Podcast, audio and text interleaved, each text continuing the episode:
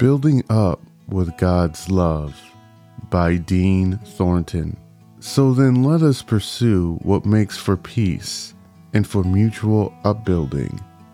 Romans fourteen nineteen. I normally try to attend church weekly, and I tend to keep to myself and try and stay hidden and not interact with too many people in the congregation. I do think it's good to be active within the church community, but I've had my own issues with the church growing up, trying to fit in and be comfortable. As believers, we all should have that strong bond with all of us believing in the Lord and having the Lord's heart in us. In sports, you have teams, and on those teams, you have teammates. And on a team, a team's bond is very crucial for a team's success. You all have to have one mind, with the same goal, with the same effort, in order to succeed. Like a team, the church has one body of people, and that body of people should have one bond grounded in Christ.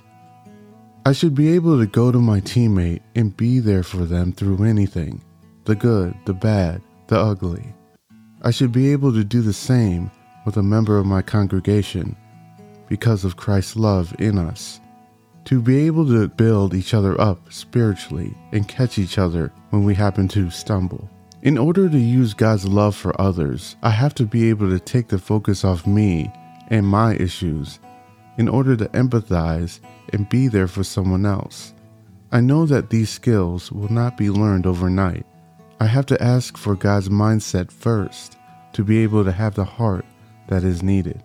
In today's verse, the writer talks about how as believers, if we can put aside our own wants and strive to help build up others in their faith, that pleases the Lord. Pastor Tony Evans' commentary states that the goal of the kingdom is not to keep other people in line with our preferences, but to pursue what promotes peace. We can use our freedom in two ways.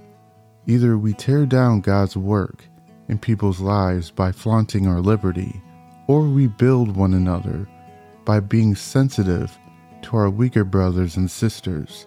The irony is that while we may have the freedom to do something, if we continue to do it knowing it will make our brother stumble, that action suddenly becomes evil.